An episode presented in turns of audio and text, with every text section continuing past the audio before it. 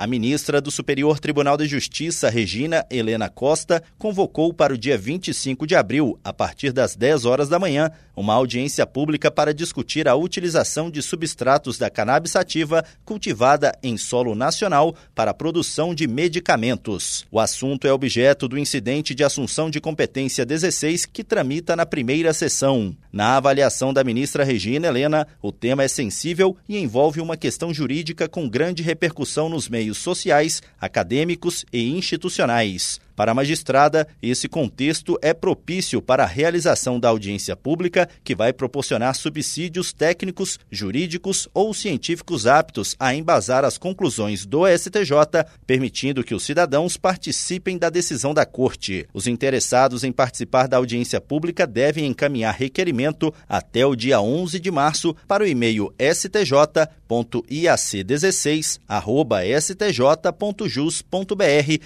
indicando um entendimento entendimento jurídico que pretendem defender, a justificativa para participar da audiência, o currículo do expositor e o material didático e recursos de multimídia que pretendem utilizar. A participação deve ser preferencialmente presencial e o tempo de cada expositor será estipulado de acordo com o número de interessados. A divulgação do quadro definitivo de habilitados será feita no dia 5 de abril. Do Superior Tribunal de Justiça, Tiago Gomide.